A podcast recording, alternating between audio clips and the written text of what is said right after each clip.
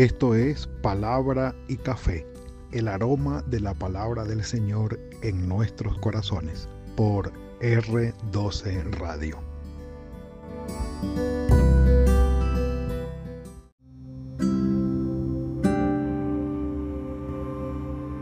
Señor, es verdad. La preocupación y la ansiedad de nada me sirven. Un café por eso. Ah, mm. Tempranito, sí Señor. En el capítulo 33 del libro de Génesis, hablando ya de la historia de nuestros patriarcas, Abraham, Isaac y ahora Jacob. Vamos en el tercero. Luego iremos al cuarto patriarca que sería José. Pero aquí con Jacob, en su retorno después de 20 años de estar allí arriba con Labán en la alta Mesopotamia, en la tierra de Arán, familiares de Abraham y de Isaac, Jacob eh, va para estar allí huyendo de su hermano, pero a la vez para establecer familia también. Bueno, Abraham mandó a su siervo a traerle la esposa a Isaac, Rebeca.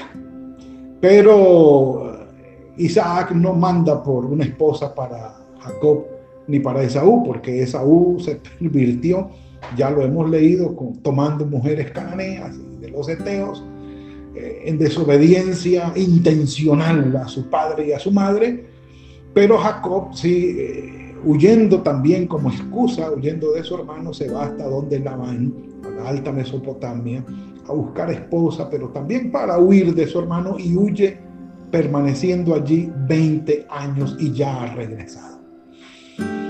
En el regreso, por el miedo, divide los dos campamentos o, lo que traía en dos campamentos o en dos grupos. Pasa el vado de Yabok, que es ese río afluente al río Jordán. Pasa todos del otro lado y él se queda solo de este lado y tiene el encuentro con Dios cuando él lucha con el ángel del Señor y le pide que lo bendiga. Y en la lucha por la bendición, Dios lo bendice. Y eso me da a entender algo. No todas las bendiciones nos caen suavecitas así del cielo como que, oh, qué milagro. Algunas bendiciones, mis amados hermanos, tenemos que lucharlas, pelearlas a sangre, sudor y lágrimas. Esfuérzate y sé valiente porque algunas bendiciones tenemos que lucharlas. Un café por eso. Sí, Señor. Mm. Como por ejemplo, el tener la tierra prometida. No fue que ellos se las entregaron, Dios se las entregó a ellos y todos los pueblos que habitaban allí dijeron, ah, Dios le entregó esta tierra, entonces permiso que nosotros nos vamos a ir para que ustedes la tomen. No, Señor. Algunas bendiciones requieren de lucha, de esfuerzo, de trabajo, como he dicho, de sangre, sudor y lágrimas. Pero bueno, aquí entonces, después de esta bendición, donde Dios le cambia el nombre a Jacob por Israel, vamos entendiendo entonces la línea de la historia. ¿De dónde salió el nombre de Israel? La nación de Israel de hoy nació de este punto, cuando el ángel del Señor en la lucha con Jacob, rayando el alba, peleando con él, le exigió que lo bendijera, lo logró, lo bendijo, pero le cambió el nombre de Jacob a Israel. El que pelea con Dios o Dios pelea. Pero entonces, en el versículo, en el capítulo 33, se retoma el relato. Vamos entonces. Pasa Jacob del otro lado, se reúne con los suyos y va encaminándose hacia su encuentro con su hermano Esaú, que él ya sabe, viene con 400 hombres a recibirlo y yo creo que la gran preocupación de Jacob era, no sé si vienen son de paz o definitivamente Jacob pensaba, no viene en son de paz y tenía miedo, tenía miedo. Capítulo 33. Alzó Jacob sus ojos y vio que venía Esaú con 400 hombres. ¿Dónde me meto que me escondo? Entonces rápidamente repartió él los niños entre Lea, Raquel y sus dos siervas, Bilha y Silpa, cada quien con sus hijos, los que había tenido. Puso a las siervas, es decir, a Bilha y a Silpa, y a sus niños los puso delante de primeritos. Luego a Lea y a sus niños detrás, y detrás de última iba Raquel y José. Se notaba a quién amaba más Jacob. Se notaba. De última iba Raquelita con José. Porque había que cuidar a las que más amaba. Él pasó delante de ellos, no fue que él se quedó atrás, no, no, no, no. Miedo sí, pero cobarde no. ¿Sí? Él pasó delante de ellos y se inclinó a tierra siete veces como un símbolo de sumisión. No solamente que vengo en son de paz, no, sino yo acepto tu autoridad sobre mí y me someto a ti. Siete veces se inclinó a tierra mientras veía venir a, Esaú con sus 400 hombres. Y era como decir hoy, levantar la banderita de la paz, esa banderita blanca que vengo en son de paz. Bueno, allí estaba Jacob inclinándose siete veces. Él pasó delante de ellos, se inclinó a tierra siete veces hasta que llegó su hermano hasta donde estaba él. Déjenme y suspiro. Un café por eso. Porque me conmueve lo que viene. Pero Esaú corrió a su encuentro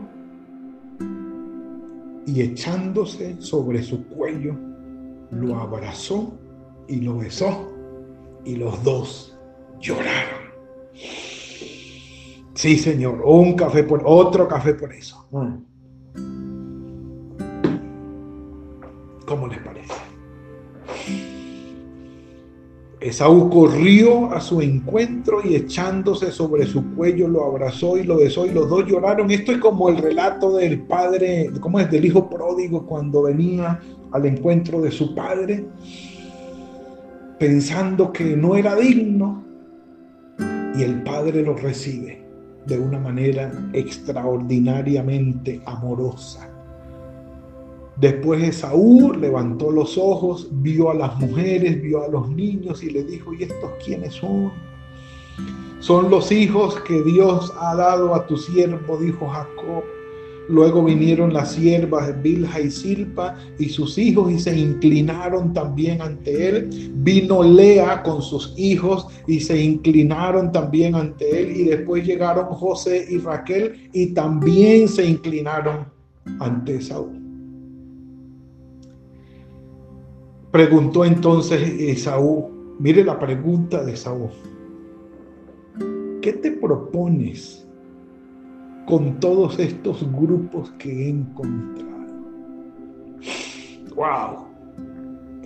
¿Qué, es lo que quieres? O sea, ¿cuáles son tus planes? ¿Cuáles son tus planes?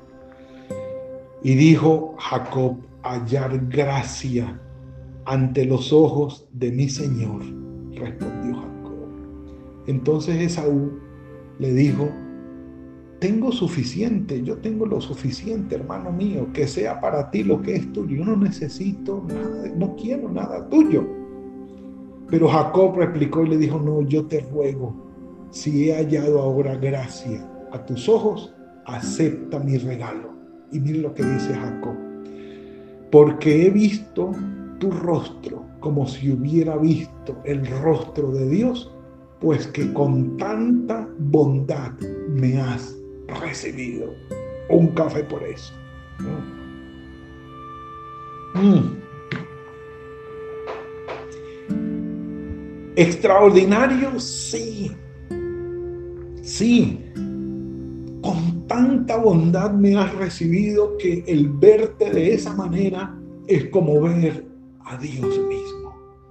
La bondad de Dios, la misericordia de Dios, la gracia de Dios reflejada en la actitud, en la forma, en la conducta y las palabras, la dulzura del Señor reflejada allí en Esaú, un hombre que había sido engañado, herido, que estaba resentido con su hermano, odiándolo, con ganas de matarlo hace 20 años y habiendo huido su hermano, hoy lo recibe con todo ese amor acepta, versículo 10, eh, perdón, 11, acepta, te ruego el regalo que te he traído, pues Dios me ha favorecido y todo lo que hay aquí es mío. E insistió tanto hasta que Esaú dijo, bueno, listo, dámelo pues, lo tomó. Y dijo Esaú, vamos, yo iré delante de ti. Y Jacob respondió, mi señor sabe que, bueno, tenemos los niños pequeños, las ovejas, las ovejas, perdón, hay vacas recién paridas, eh, si se fatigan caminando muy rápido van a morir y pudieran morir todas las ovejas en un día. De manera que, Señor, sigue tú adelante, le dice a Esaú, yo iré poco a poco al paso del ganado que va delante de mí, al paso de los niños, hasta que lleguemos allá, a seguir a Hebrón, al lugar donde tú estás. Y dijo Esaú, dejaré ahora contigo algunos hombres que vienen conmigo para que te acompañen. Entonces Jacob, todavía desconfiado, Jacob, le dice, ¿para qué? Si he llegado, si he hallado gracia a los ojos tuyos, no es necesario que dejes gente tuya conmigo. Y así volvió Esaú aquel día por su camino a seguir y Jacob se fue a Sucot, lugar que le dio el nombre después porque llegó a ese lugar y levantó unas cabañas, hizo su casa y le puso a ese nombre, a ese lugar, Sucot. Después Jacob, cuando regresaba de Padán Aram, de Padán Aram, llegó sano y salvo a la ciudad de Siquem, que está en la tierra de Canaán, y acampó delante de la ciudad. Compró a los hijos de Amor, padre de Siquén, por 100 monedas, no sabemos cuánto es ese dinero, no se puede calcular, la parte del campo donde había plantado su tienda. Y erigió allí un altar y lo llamó El Señor es Dios de Israel. Mis amados, este encuentro nos hace pensar en todos los 20 que Jacob pasó allá con Labán, en Arán, en la alta Mesopotamia, recordando lo que había hecho con su hermano y cómo había quedado su hermano. Seguro. Tanto que al retorno venía en realidad Jacob preocupado, angustiado, ansioso, o mejor dicho, temeroso de lo que pudiera pasarle a su familia, a Raquel, a Lea, a los hijos, a las siervas, a Bilja y a Silpa, a la familia, porque sabía en qué condiciones había ido. Pero puede que nosotros tengamos que aceptar que en 20 años la gente cambia, aunque algunos no. Algunos guardan su resentimiento, su dolor y su rabia y su frustración por 20 años y mucho más. Y mucho más. Sí, Señor. Y tenemos que decir, no son suficientes 20 años para que la rabia de algunos corazones se calme, para que el enojo de algunos corazones se mengue. No hacen falta mucho más años, no son suficientes 20. Y esto es grave. Esto es grave. La bendición del encuentro es algo conmovedor, sí. Pero quiero centrarme para dar la enseñanza de hoy, mis amados, en la actitud de Jacob. Cómo llegó ansioso, preocupado, angustiado y con miedo por la reacción que pudiera tener Esaú. Comprensible, sí, lo podemos comprender. Lo podemos comprender, pero tenemos que aprender de él. Tenemos que aprender de él. Lo que el Señor Jesucristo dijo. ¿Y quién de vosotros podrá, por mucho que se angustie, añadir a su estatura un codo? Otra versión dice, ¿y quién de ustedes podrá, por mucho que lo intente, añadir medio metro a su estatura? ¿Quién de vosotros podrá acongojándose o congojándose añadir a su estatura un codo? ¿O creen ustedes que por preocuparse vivirán un día más? ¿Vivirán un día más? ¿Quién de ustedes, dice esta versión, por más que se preocupe, va a añadir una hora a su vida? ¿Ah? Y otra, otra versión, déjenme y la, la muevo aquí. Bueno, no quiere moverse. Dice, eh, ¿quién de ustedes, por mucho que se preocupe, puede añadir una sola hora al curso de su vida? En verdad, mis amados, la preocupación y la angustia de nada nos sirve. De nada nos sirve. No nos hace, nos hace daño, no nos hace bien. ¿De, ¿De dónde podemos hablar de esto? toda la preocupación que tuvo por el encuentro, eh, Jacob por el encuentro que iba a tener con su hermano Esaú, y lo recibe de una manera tan especial que él dice, he visto tu rostro como si hubiera visto el rostro de Dios, pues que con tanta bondad me has recibido. ¿De qué le sirvió a Jacob su preocupación, su insomnio, su miedo, que tuvo antes. Ah, que lo llevó a, ser diligente. Podría ser diligente sin tener esa preocupación y esa angustia en su corazón. Sí, confiando en el Señor. Claro, esto lo podemos decir nosotros ahora desde nuestro lado, desde nuestro lado histórico, desde nuestra realidad histórica actual, sobre todo en el Nuevo Testamento. Pero bueno, aprendemos, aprendemos. ¿De, qué sirvió? No, de nada, no sirvió de nada. No, no ayudó, no, no ayudó, no, no fue algo grato, no fue algo que uno dijera, oh, qué bueno. No, no. La preocupación, la angustia son calificadas como emociones dañinas, negativas.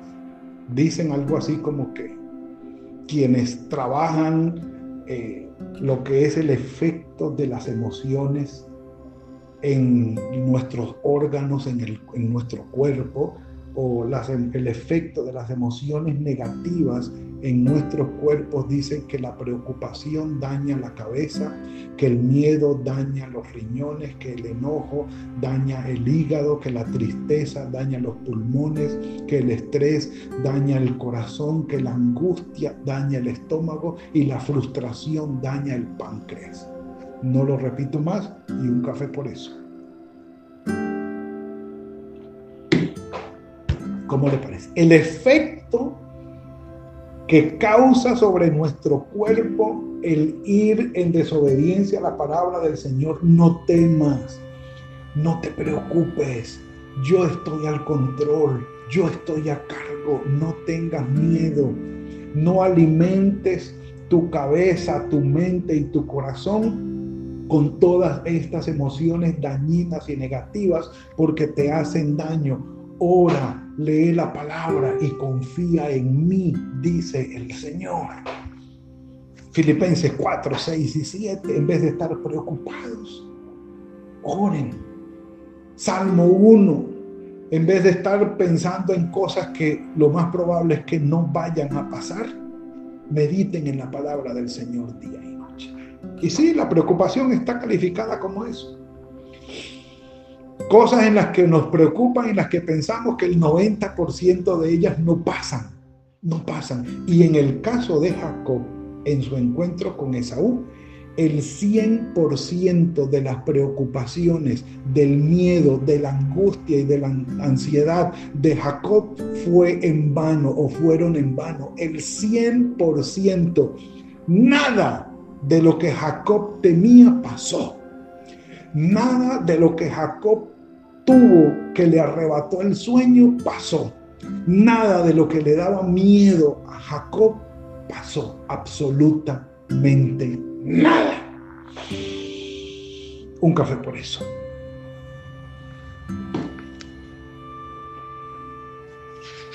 Tengo en mis manos el libro de Don Colbert, Emociones que matan. La trampa del resentimiento y la amargura contenidos. Cuando la preocupación se vuelve fatal. El veneno emocional del miedo. La depresión no está solamente en la cabeza, el vínculo entre la ira y el dolor, las peores emociones que matan el corazón, emociones que matan Don Colbert. Mis amados, confiemos en el Señor y esperemos en Él. Que lo más probable es que todo aquello que nos preocupa en las manos del Señor nunca pase. Y que el Señor tenga misericordia de nosotros. Padre, gracias por este regalo que nos has dado hoy. Tu misericordia es para siempre. Bendito seas, bendito seas, Señor. Gracias por el cuidado que tienes con nosotros. Perdónanos cuando nos sumimos en el miedo, en la preocupación, en la frustración y el resentimiento, olvidándonos de ti, dándote la espalda y dándole la espalda a tu palabra. Perdónanos, Señor, y guíanos, Padre para que en los procesos de nuestra vida podamos confiar en ti. Todos aquellos que están cansados y trabajados, vengan a mí, dijo el Señor, yo los haré descansar. Ayúdanos a confiar en esa palabra, Señor. Que nuestro Señor sea nuestro Señor y Salvador, pero que también tenga señorío sobre nuestra vida y nosotros podamos descansar confiando en Él. Dejamos nuestras vidas y nuestras familias en tus manos. Guíanos y ayúdanos en Cristo Jesús. Amén y amén. Mis.